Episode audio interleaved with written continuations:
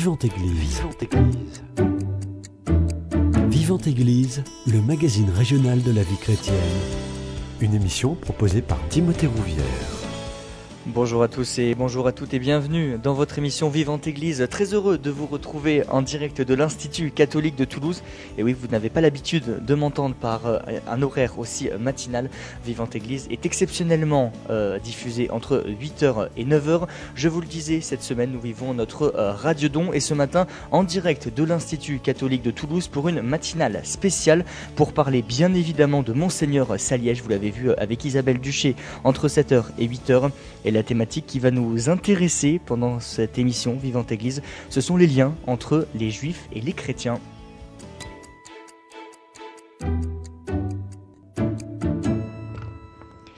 Et pour aborder cette thématique qui tient à cœur à de nombreux intervenants présents lors de ce colloque spécial à l'Institut catholique de Toulouse, un plateau plutôt chargé. J'ai le plaisir d'accueillir Arnaud Franc, prêtre du diocèse de Toulouse et délégué diocésain pour les relations avec le judaïsme. Bonjour à vous. Bonjour. Juste à côté de vous, le père Christophe Lesourd, directeur du service national des relations avec le judaïsme auprès de la conférence des évêques de France. Merci à vous. Bonjour. Bonjour. Vous avez euh, juste en face de vous Francine Théodore Lévesque, délégué régional Midi-Pyrénées du Comité français pour Yad Vashem. Bonjour. Merci d'être présent. Et pour euh, être totalement euh, complet, Maurice Lugassi, vous êtes coordinateur régional du Mémorial de la Shoah et co-organisateur de ce colloque. Tout à fait. Bonjour. Bonjour. Merci à tous les quatre de vous être levés tôt, un peu plus tôt que l'ouverture officielle de ce colloque à l'Institut catholique de Toulouse. Et merci d'avoir accepté mon invitation. Pour débuter cette émission, j'aimerais que l'on s'interroge sur les liens entre les juifs et les chrétiens pendant la Seconde Guerre mondiale. Comment on peut les définir? Qui veut répondre? Maurice Lugassi peut-être Peut-être. Alors c'est vrai que je, au niveau du mémorial de la Shoah, c'est la partie historique que je représente. Et puis euh, j'ai passé l'été à, rédiger un ouvrage qui paraîtra, si tout va bien, en avril sur les justes en Occitanie. Euh, aux éditions Priva.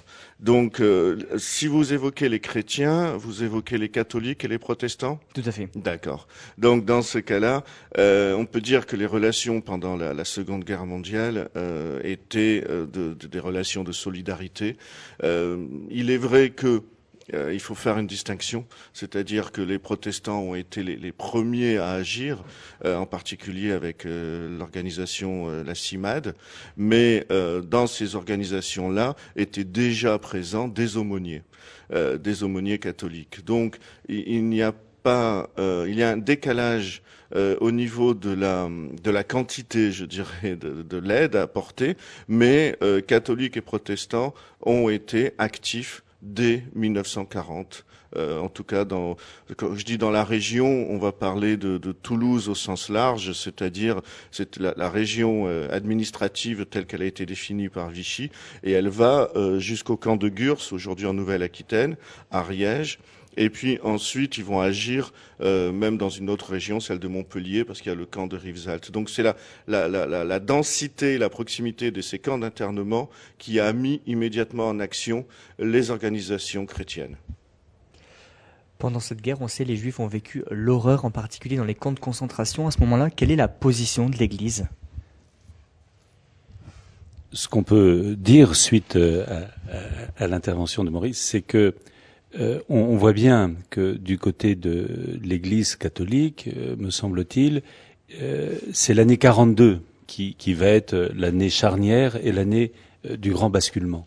Eu égard au fait que, pour faire un peu simple, nous pourrions dire que jusqu'en 1942, l'Église catholique, par loyauté au maréchal Pétain, aussi dans le contexte de la débâcle de 1940, euh, est assez peu consciente de ce qui est en train de se mettre en place euh, contre les juifs. Et ce sont les rafles qui vont être un véritable déclenchement. Certes, il y a eu un certain nombre de personnes euh, qui avaient essayé d'alerter. Et euh, en particulier, par exemple, vous avez la grande figure de, Pierre Chaillet, voilà, hein, qui euh, est quelqu'un qui a essayé d'interpeller les, autorités. Mais c'est à partir de 1942 que vraiment il va y avoir des prises de parole et puis euh, un investissement dans les réseaux de résistance. C'est-à-dire que les rafles ont déjà eu lieu, il y a déjà eu des, rafles avant 42. Le déclencheur, effectivement, euh, c'est qu'en 1942, les rafles touchent plus les hommes, mmh. mais uniquement les hommes, mais les femmes, les enfants et les vieillards. Et là, ça a été le basculement, le mot d'ordre, notamment dans témoignages chrétiens à Lyon, c'est sauvons les enfants. Et c'est vrai qu'à partir de 42, euh, la, parole forte de monseigneur Saliège euh, correspond finalement à ce qui se disait tout bas, mais qui n'osait s'écrire tout haut. Et il a euh, cristallisé euh, ce sentiment euh, de, de, très profonde injustice, parce que cela touchait en particulier la famille, valeur commune au régime de Vichy, aux catholiques et à tout le monde finalement.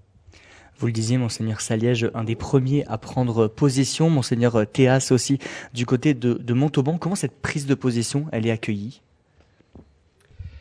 En 42 ou aujourd'hui? En 42. En 42, euh, euh, c'est vrai que monseigneur Saliège est peut-être le premier à prendre la parole. Euh, ce qui et ce qu'il faut dire aussi, c'est que si cette parole a été bien reçue, c'est parce qu'il y avait beaucoup d'hommes et de femmes qui n'attendaient peut-être que ça pour agir, mais qui finalement fondamentalement étaient prêts. Et, et c'est pour ça qu'il y a eu tout ce réseau Saliège qui s'est assez rapidement euh, euh, constitué.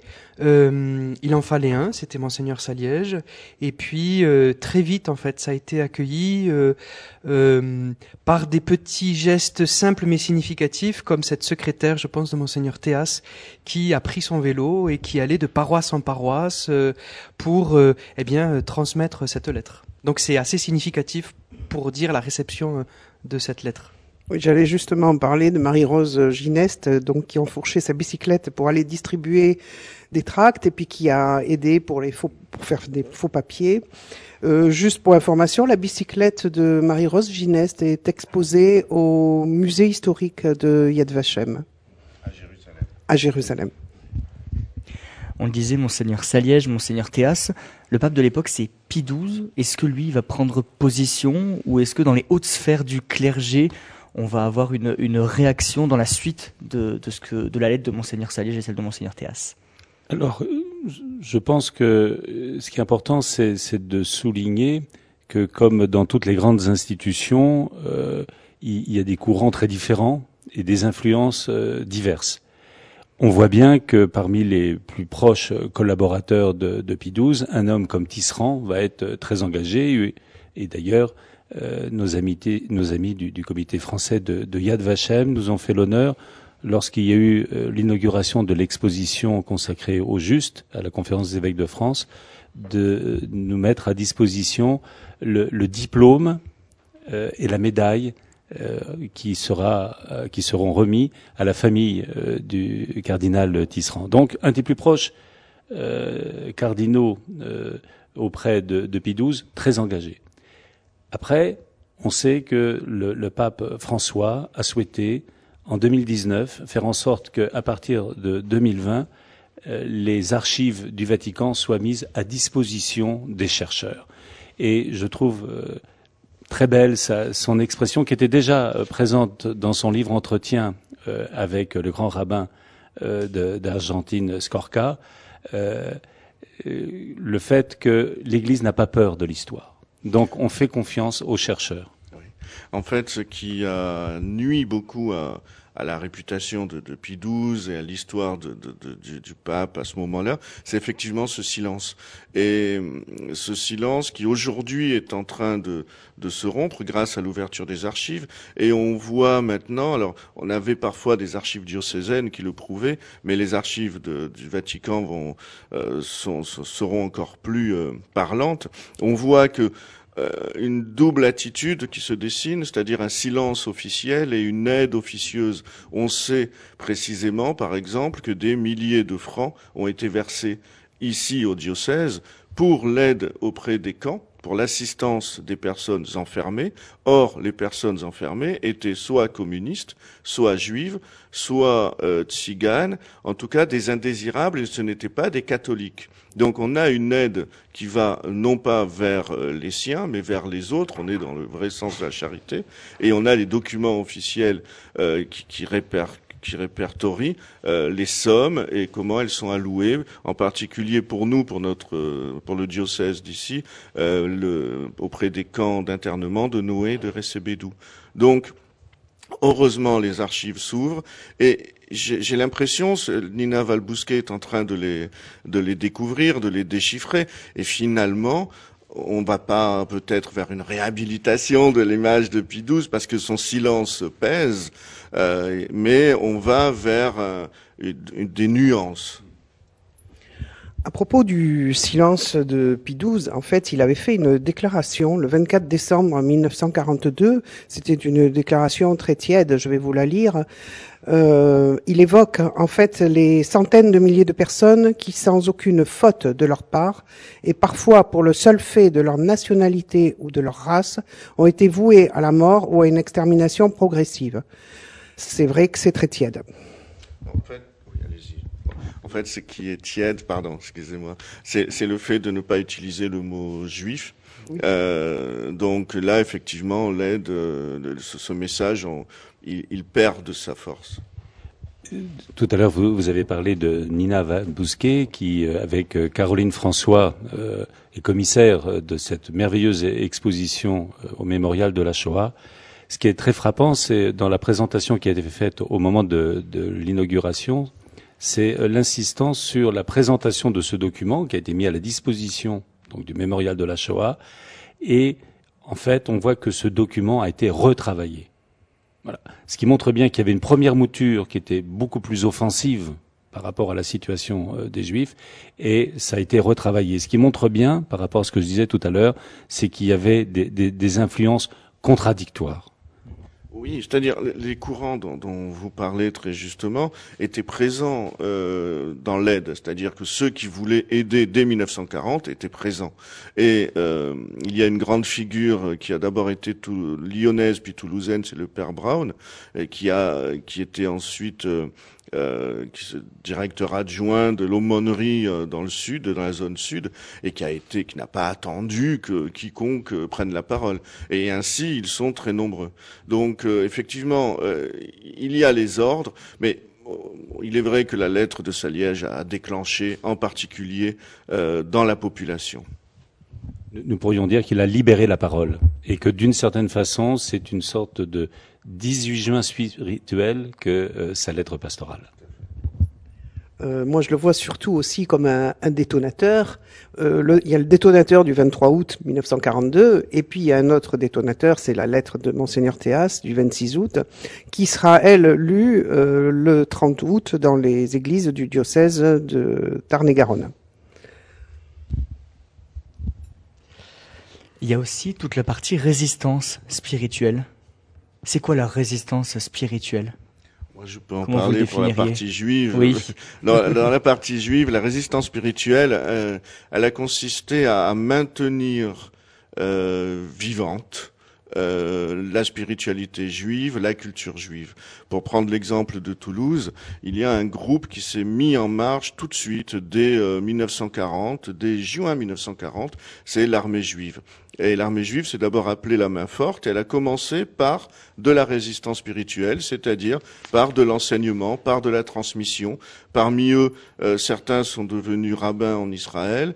Euh, il y avait aussi euh, celui qui deviendra le grand poète Claude Vigée.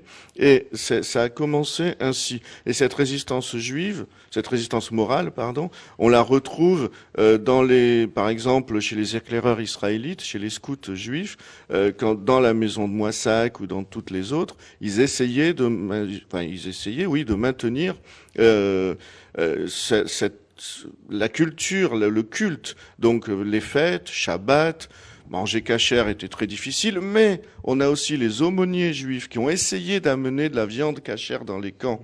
Il faut savoir que dans les camps d'internement, la première cause de mortalité était la faim. Pas la maladie, c'était la faim. Et malgré cela, bon, ils amenaient de quoi tenir dans le froid, mais aussi au moment des fêtes, ils ont essayé d'amener de la viande cachère. Donc cette résistance morale, spirituelle, on la voit depuis 1940 jusqu'à la fin de la guerre. Point de vue catholique, euh, la lettre de Monseigneur Saliège euh, exprime bien ce qu'était la résistance euh, catholique et chrétienne, qu'on peut retrouver aussi dans Saint Paul, une foi agissante. ce sont des hommes, des femmes qui agissent au nom de la personne humaine et pas forcément d'abord au nom d'une foi particulière. la lettre de Monseigneur Saliège porte sur la personne humaine. Et c'est vrai que euh, il y a beaucoup de chrétiens peut-être anonymes qui ont beaucoup agi sans forcément exprimer les motivations derrière, mais euh, qui étaient sur cette foi agissante et comme dit aussi saint Paul, une charité inventive. Euh, donc je crois que c'est surtout sur cette conception de la personne humaine.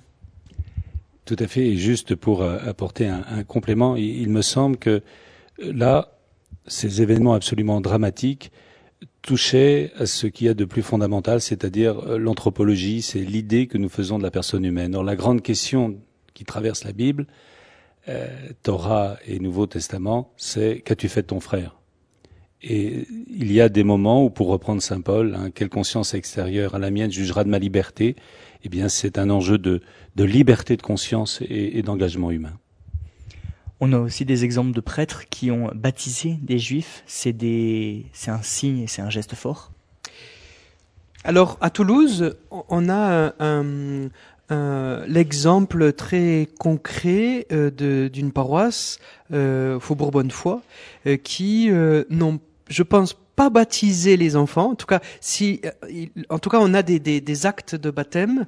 quand on les regarde de près, ce sont des faux actes de baptême parce que à l'époque, on était baptisé très vite après la, naissance. Or là, on se rend compte que les dates euh, du baptême est très éloignées de la date de naissance. Et aussi, le parrain ou la marraine se retrouve pour trois, quatre euh, enfants à la suite. Donc, euh, on, sent bien que il y a quelque chose un petit peu de, de bizarre. Et c'est vrai que dans cette paroisse, il y a eu ce moyen de prix pour non pas convertir pour en profiter pour en convertir euh, euh, les juifs un petit peu en déshérence, non, mais comme je disais tout à l'heure, une foi agissante et qui n'a pas peur euh, de prendre des sentiers inattendus, de faire des, des faux papiers finalement, et donc ce ne sont pas des baptêmes. Peut-être il y en a eu, hein, il y en a sans doute eu, mais voilà, il y a aussi d'autres exemples. Oui, c'est-à-dire que dans votre question, il faut distinguer deux choses. Euh, les faux baptêmes, effectivement, les faux papiers, euh, qui en réalité ne servaient à rien, n'ont pas servi. Euh, euh, quand les, les, arrestations avaient lieu, euh, c'était pas une preuve suffisante. Dans, dans le même ordre d'idées, à l'Institut catholique, Bruno de Solage euh, fournissait aux juifs, aux jeunes juifs, des fausses cartes d'étudiants à l'Institut catholique. Et ces fausses cartes d'étudiants permettaient, parce qu'elles portaient le même nom que les faux papiers, de donner une preuve un peu plus tangible par rapport aux faux papiers. Et donc là encore, je reviens à l'armée juive, à la résistance juive ils étaient porteurs souvent euh, de euh, ces fausses cartes d'étudiants, des fausses cartes d'étudiants de l'Institut catholique. Maintenant, euh, la question du baptême pendant la guerre est une question encore épineuse parce que il y a eu effectivement, alors il y a là encore il y a deux attitudes.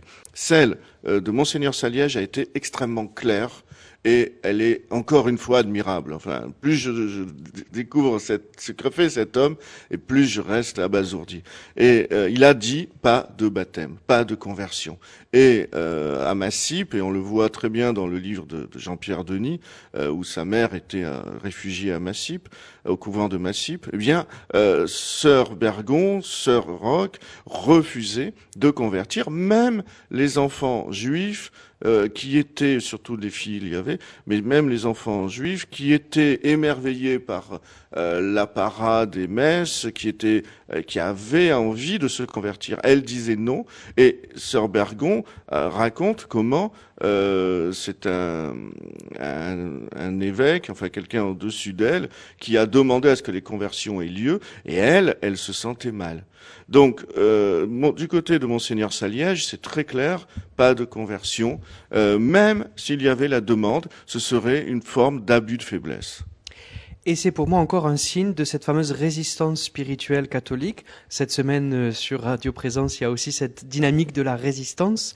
Et, et, et je trouve que, ben voilà, euh, euh, il, on a résisté, euh, à profiter entre guillemets de, de l'occasion, et, et, donc ça. Pourquoi Au nom de la personne humaine, de sa dignité, de sa liberté, et aussi euh, pour nous les chrétiens, euh, de ce que nous euh, suscite la foi, qui ne s'impose pas. Donc euh, là aussi, par ce biais-là, ça peut montrer quelle était aussi cette résistance spirituelle catholique. Alors, ce qui est important aussi de, de rappeler, c'est que globalement, euh, ça a été des, faux baptêmes, mais il y a eu un, certain nombre de cas douloureux, et bien entendu, on a tous à l'esprit euh, l'affaire Finali. Bon. Et ce qui est intéressant, in fine, c'est de, de, de s'apercevoir que l'Église dit euh, non, tous ces baptêmes-là n'étaient pas licites. Voilà, ça c'était ultimement le point de vue de, de l'Église de dire que euh, même ceux qui ont fait, euh, je, je, connais un cas d'un ami euh, extrêmement euh, proche qui, qui, a été euh, baptisé, mais celui qui le baptisait disait bah, "Écoute, on, on baptise, mais tu, tu, pour autant, ne sont pas du tout obligés d'être chrétien." Vous voyez, c'était pour dire voilà combien il respectait sa liberté, mais il voulait être dans les formes. Bon eh bien, euh, il y, a eu d'autres qui, qui, très minoritaires qui, ont eu un autre point de vue. Eh bien, ultimement, la parole de l'Église, c'est de dire ces baptêmes-là n'étaient pas licites. Alors, par rapport à l'affaire Finali, il y a une une histoire qui se déroule dans notre région, c'est-à-dire qu'on connaît l'histoire des frères Finali euh, qui ont été converti euh, par mademoiselle Brun, la dame qui s'en occupait, et au moment où leur tante qui vivait en Israël est venue les chercher, enfin, je rappelle pour nos auditeurs, elle a refusé de les rendre, et puis c'est mis en place une course-poursuite euh, jusqu'en Espagne, soutenue par euh, la parole du pape euh, lui-même, il a fallu que des chefs d'État interviennent pour que les enfants euh, soient restitués à leur tante en Israël. Mais parmi les enfants, parmi les enfants qui qui ont fait ce périple avec mademoiselle Brun, il y avait les frères Finali, mais il y avait un troisième enfant dont on parle très peu, qui habite actuellement dans la région. Ce troisième enfant, personne n'est venu le chercher.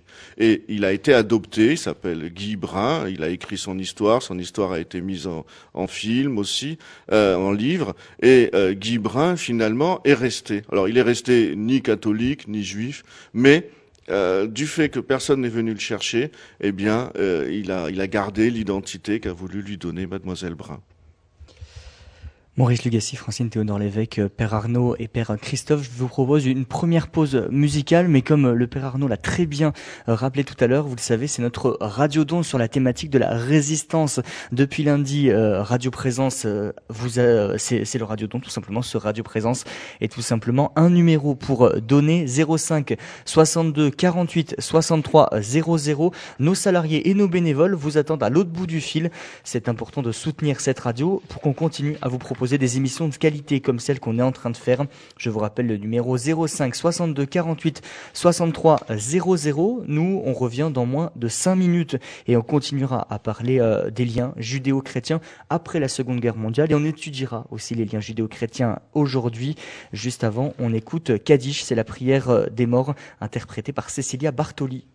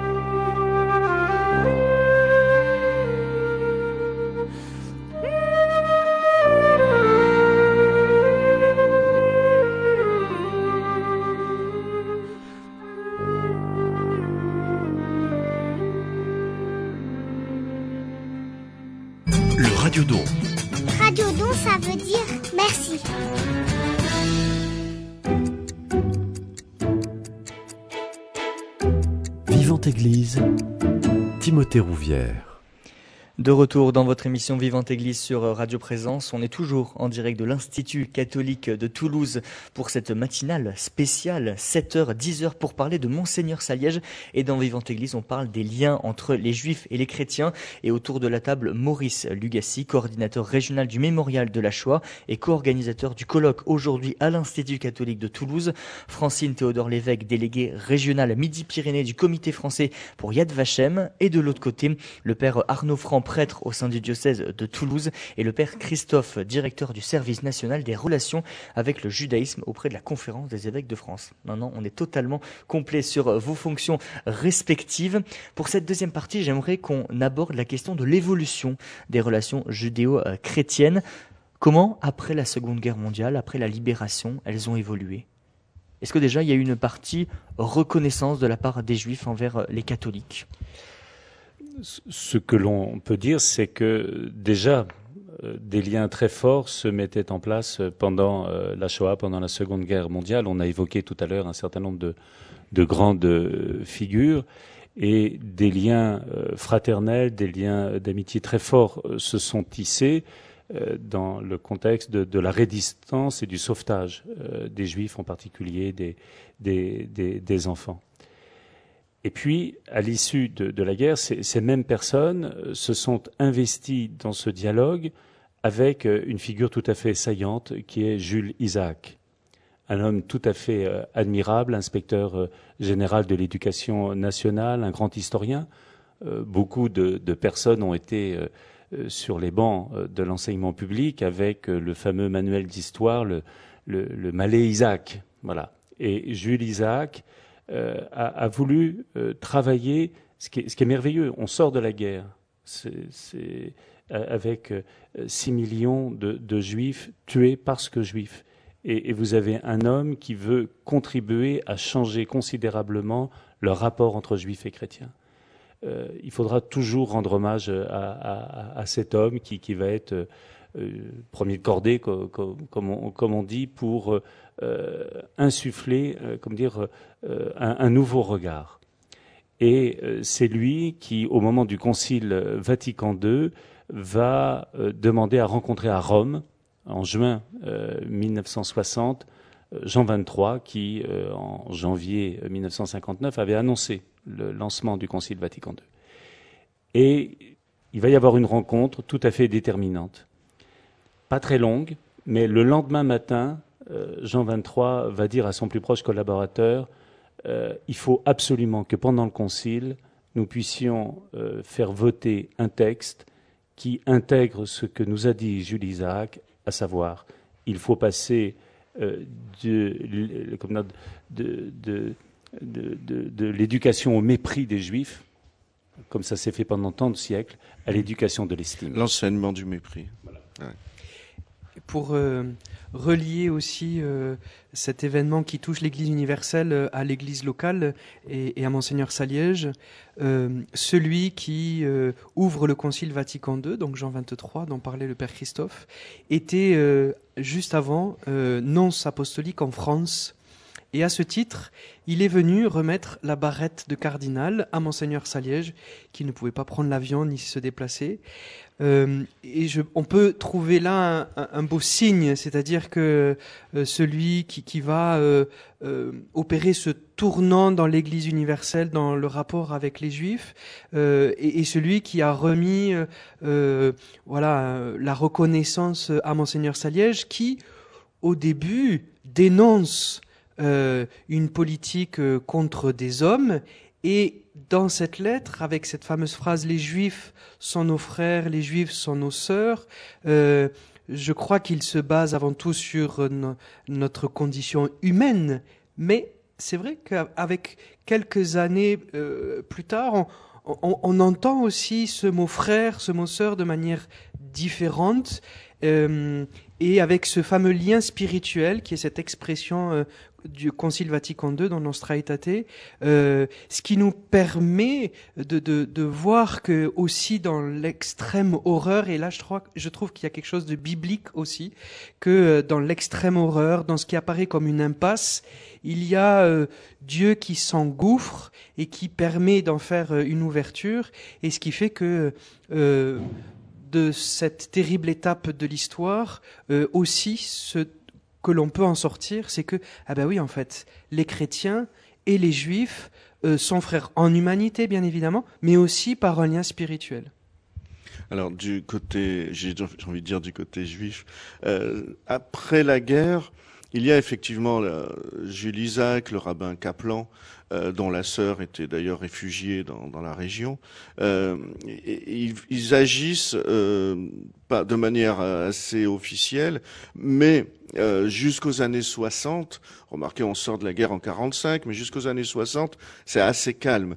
Euh, la parole, de toute façon, la parole des, des, des enfants cachés, la parole des déportés, elle n'est pas portée au, au, plus haut. Donc, euh, il y a un, mouvement populaire qui se fait de, reconnaissance. On va voir ceux qui ont sauvé les familles, on, va les revoir, on, va, on garde des liens. Et puis, il faut attendre euh, deux événements concomitants, quasiment, enfin successifs de très peu de temps, euh, le procès Eichmann et la création du titre de juste.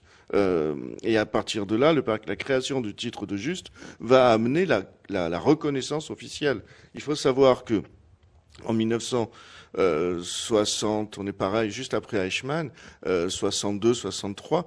Euh, D'abord, ça a été la Knesset, donc l'Assemblée nationale israélienne, qui nommait les justes avant que cela devienne une commission de Yad Vashem, et ils ont nommé 12 justes euh, en Europe. Et même dans le monde, il y a, aussi un japonais. Enfin. Et euh, parmi les 12 justes, le père Brown, dont je parlais précédemment. Il a été l'un des, premiers à être nommé. Il faut savoir aussi qu'au procès Eichmann a été lue la lettre de sa liège. Ça veut dire qu'elle a, vraiment marqué et elle a montré que justement ceux qui voulaient, ceux qui ont eu ce courage, ont agi et puis euh, les conséquences que cela a eu. Donc euh, le, sujet des justes, je, je laisserai plutôt euh, Francine l'évoquer, mais c'est fondamental parce que c'est la reconnaissance officielle de l'État d'Israël et à travers l'État d'Israël euh, de tous ceux qui ont vécu la Shoah, du soutien euh, des chrétiens, euh, catholiques, protestants, et puis du soutien des laïcs et de tous les autres. Merci. Oui, je rappelle, historiquement parlant, 1953, l'État d'Israël a décidé d'édifier le mémorial des martyrs et des héros de la Shoah, Yad Vashem, et je leur donnerai dans ma maison et dans mes murs un mémorial Yad et un nom Shem qui ne seront pas effacés. C'est un verset du chapitre 5 euh, du prophète Isaïe. 1963, c'est euh, l'État d'Israël et le mémorial décident de rendre hommage au juste en créant ce fameux titre de titre de, titre de juste parmi les nations. Euh, il y a une autre, date clé pour moi qui est très importante, qui est bien plus récente, c'est 2007. 2007, sur proposition de Mme Simone Veil, le président Chirac fait entrer les justes au Panthéon. Euh, et ce sont les justes soit reconnus, soit anonymes. Et pour moi, c'est quelque chose qui est très, très, très fort. Euh... On voit aussi que les Juifs ont voulu remercier Monseigneur Saliège. Beaucoup étaient présents, par exemple, à son enterrement. Alors, effectivement, euh, il y avait par rapport à, à Saliège une très très vive reconnaissance. Euh, pas seulement Saliège, mais Sœur Bergon, euh, Mademoiselle Thèbes. On, on, ressent une très profonde injustice du fait que Bruno de Solage n'ait pas le titre de juste.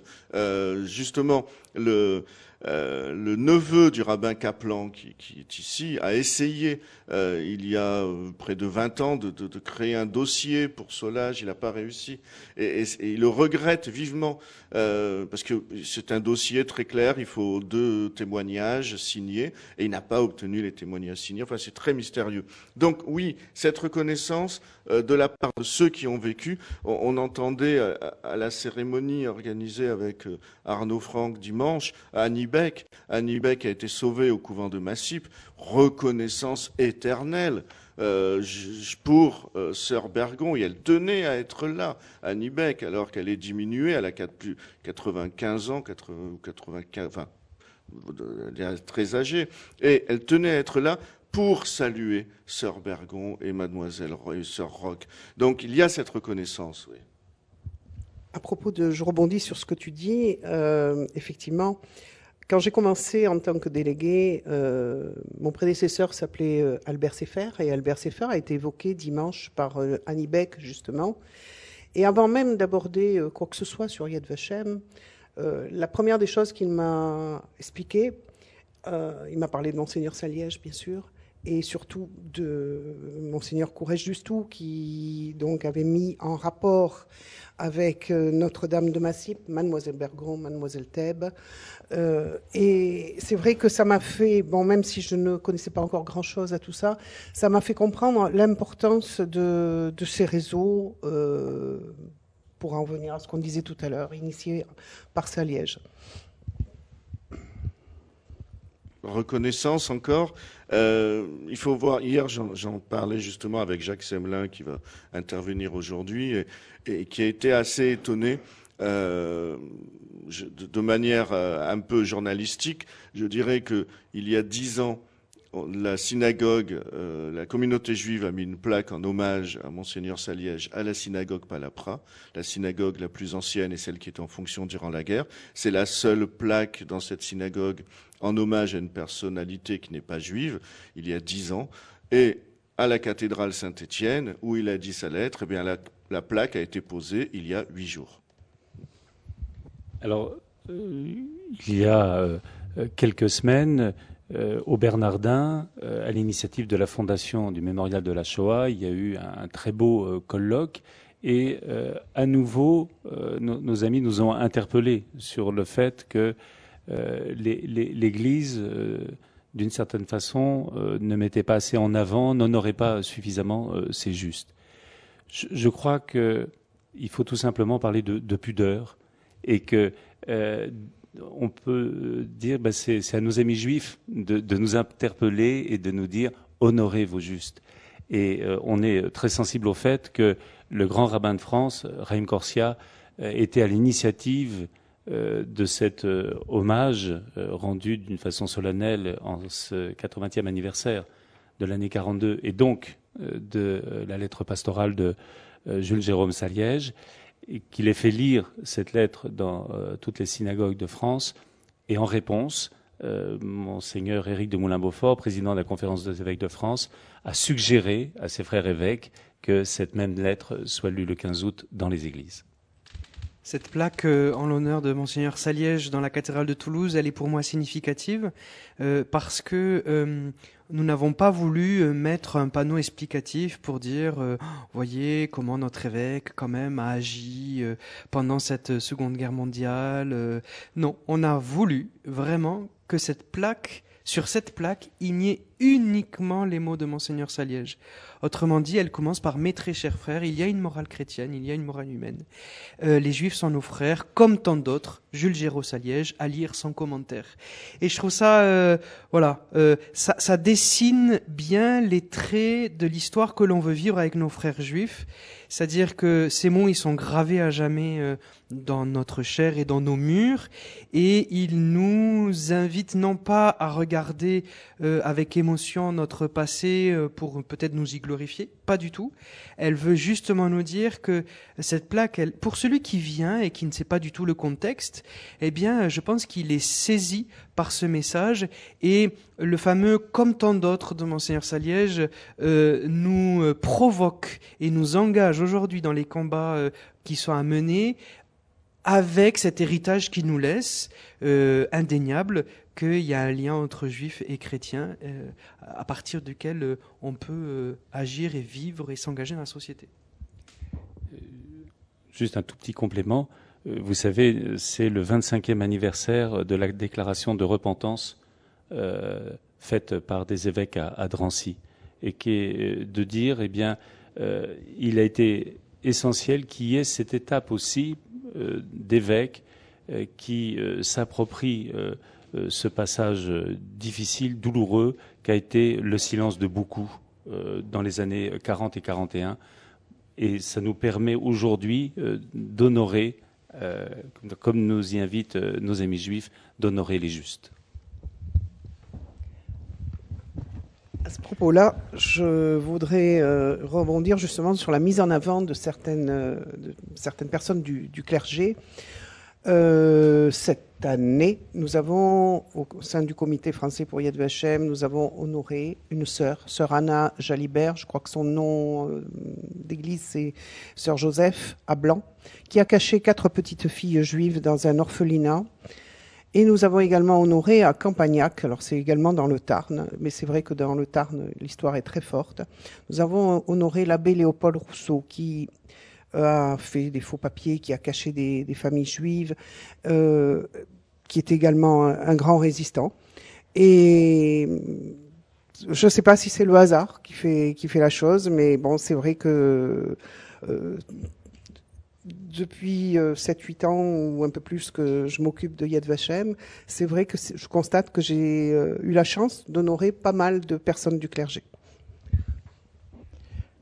Oui, effectivement, là aussi, j'en ai, ai parlé avec Patrick Cabanel, qui a beaucoup évoqué les, les justes protestants et qui, euh, et qui disait toujours haut et fort que euh, numériquement, on a beaucoup plus de justes protestants que catholiques, mais il reconnaît que euh, ces, ces 10, 15 dernières années, eh bien, c'est en train, alors c'est pas en train de basculer, mais l'écart se, se, euh, se resserre. Et effectivement, on est en train, alors est-ce pour des raisons d'humilité, de modestie, très probablement, mais il est vrai que le rôle et moi, j'ai une autre raison, c'est tout simplement que euh, il faut un historien qui porte haut cette parole, et on n'a pas eu pour l'instant d'historien qui évoque, euh, enfin, qui, soit assez flamboyant pour évoquer dans les médias le rôle des catholiques. Euh, on a des livres, beaucoup de livres, très érudits, très sérieux, mais c'est une question de médiatisation, tout bêtement. Pour clôturer cette émission, vous voyez, il nous reste à peine une grosse dizaine de minutes, ça passe très rapidement, je vous, l'avais dit. Euh, les liens des chrétiens et des juifs aujourd'hui, on a l'impression que rien n'est acquis. Je fais référence aux, aux, attentats de mars 2012 à Montauban et à Toulouse, deux hauts lieux de la résistance où sept personnes ont perdu la vie. Il faut toujours euh, se battre pour les maintenir à flot, ces liens entre les juifs et les chrétiens. La, la, question était très, pardon, mais euh, justement, les, les, attentats qui ont eu lieu ont montré que euh, que les liens entre juifs et chrétiens étaient bons. Euh, les attentats ont été commis par de, par l'islamisme hmm. radical, par l'islamisme euh, fanatique. donc non, il y a tout de suite eu euh, à l'époque euh, par euh, monseigneur Le Gall, il y a eu tout de suite dialogue. Enfin, ça n'a jamais changé. On a toujours eu à Toulouse de, de, bonnes relations. donc, ça n'a fait que les que les resserrer. Oui. Hmm. Oui. Et, justement, cette lettre de monseigneur Saliège nous, nous, donne vraiment les juifs et chrétiens de Toulouse se sentent euh, euh, tous deux héritiers de, cette lettre et de ce message. Et c'est vrai que les, les, les, les, combats, en tout cas euh, d'aujourd'hui, euh, sont pas forcément les mêmes que ceux d'hier. Il y en a de nouveaux, il y a des resurgences, des résurgences sous d'autres formes, euh, et que euh, justement ces liens qui ont pu être tissés au cœur de l'horreur mmh. nous, nous, donnent d'être forts aujourd'hui et d'être prêts et présents pour affronter les, les, différents problèmes et enjeux d'aujourd'hui ce qu'on peut dire aussi, c'est que euh, depuis les années 60, euh, de nombreuses étapes euh, ont, dire, ont, été faites. C'est comme une grande marche, la marche d'une fraternité renouvelée, pour reprendre les mots du, pape Jean, Jean, paul II. Et en France, comment dire, en, 2021, eh bien, la conférence des évêques de France, par sa, sa, présidence, par la présidence du Conseil permanent, a remis euh, à Raïm Corsia, grand rabbin de France, au président du consistoire central, au président du CRIF, une déclaration qui est une invitation à lutter ensemble contre l'antisémitisme et un antisémitisme qui est polymorphe, qui est virulent. Et euh, il faut, toujours rappeler que aujourd'hui, nos, nos amis juifs sur le continent européen représentent 0,002% de la population. C'est dire l'impressionnant changement, la, la, mutation comment dire, démographique que, cela représente mm. et, et qu'il est essentiel que nous puissions euh, défendre nos, frères et que nous le fassions ensemble. Que je voulais dire, c'est vrai qu'aujourd'hui, je pense que Maurice ne me contredira pas. Notre combat, c'est surtout de lutter contre l'antisémitisme sous toutes ses formes. Hein. Mm. Et euh, pour lutter contre l'antisémitisme, euh, il faut lutter contre l'ignorance.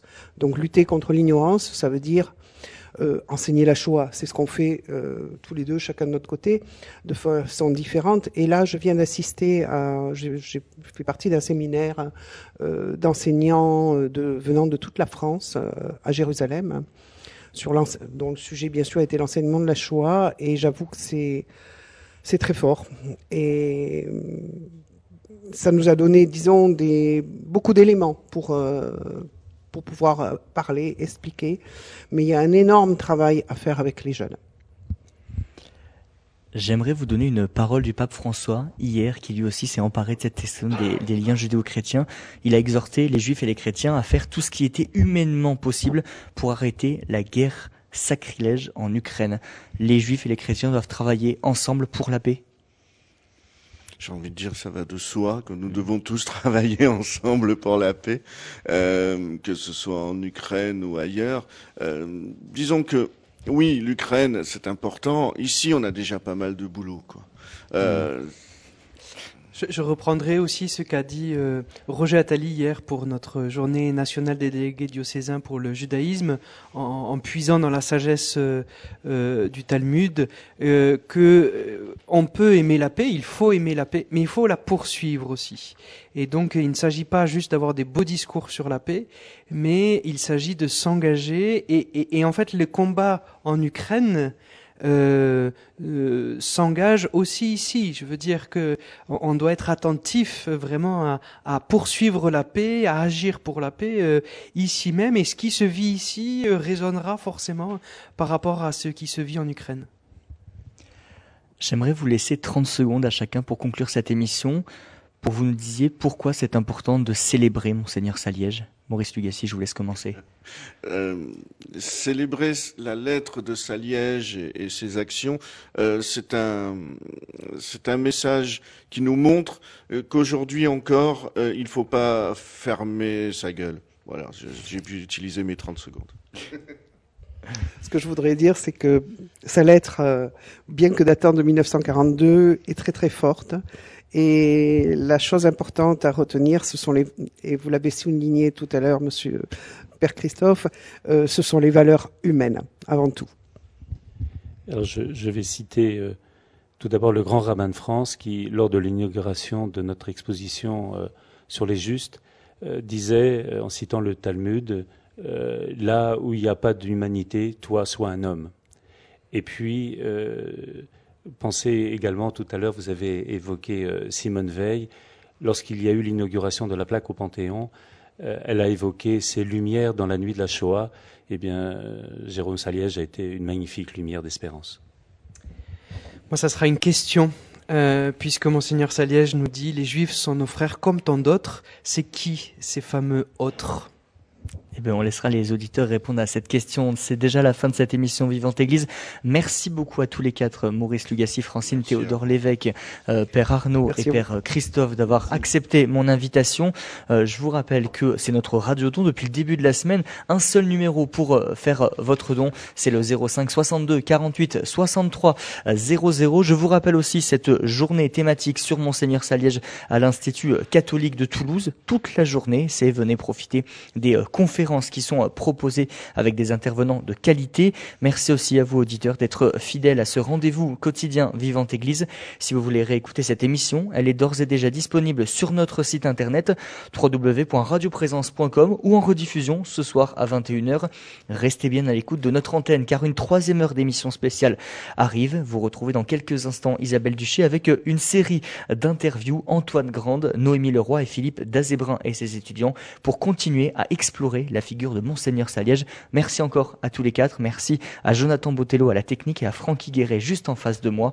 Et euh, je vous retrouve dans quelques instants. Cette émission est disponible sur CD. Commandez-la en téléphonant au 05 62 48 63 00. 05 62 48 63 00 ou par mail à contact@radioprésence.com.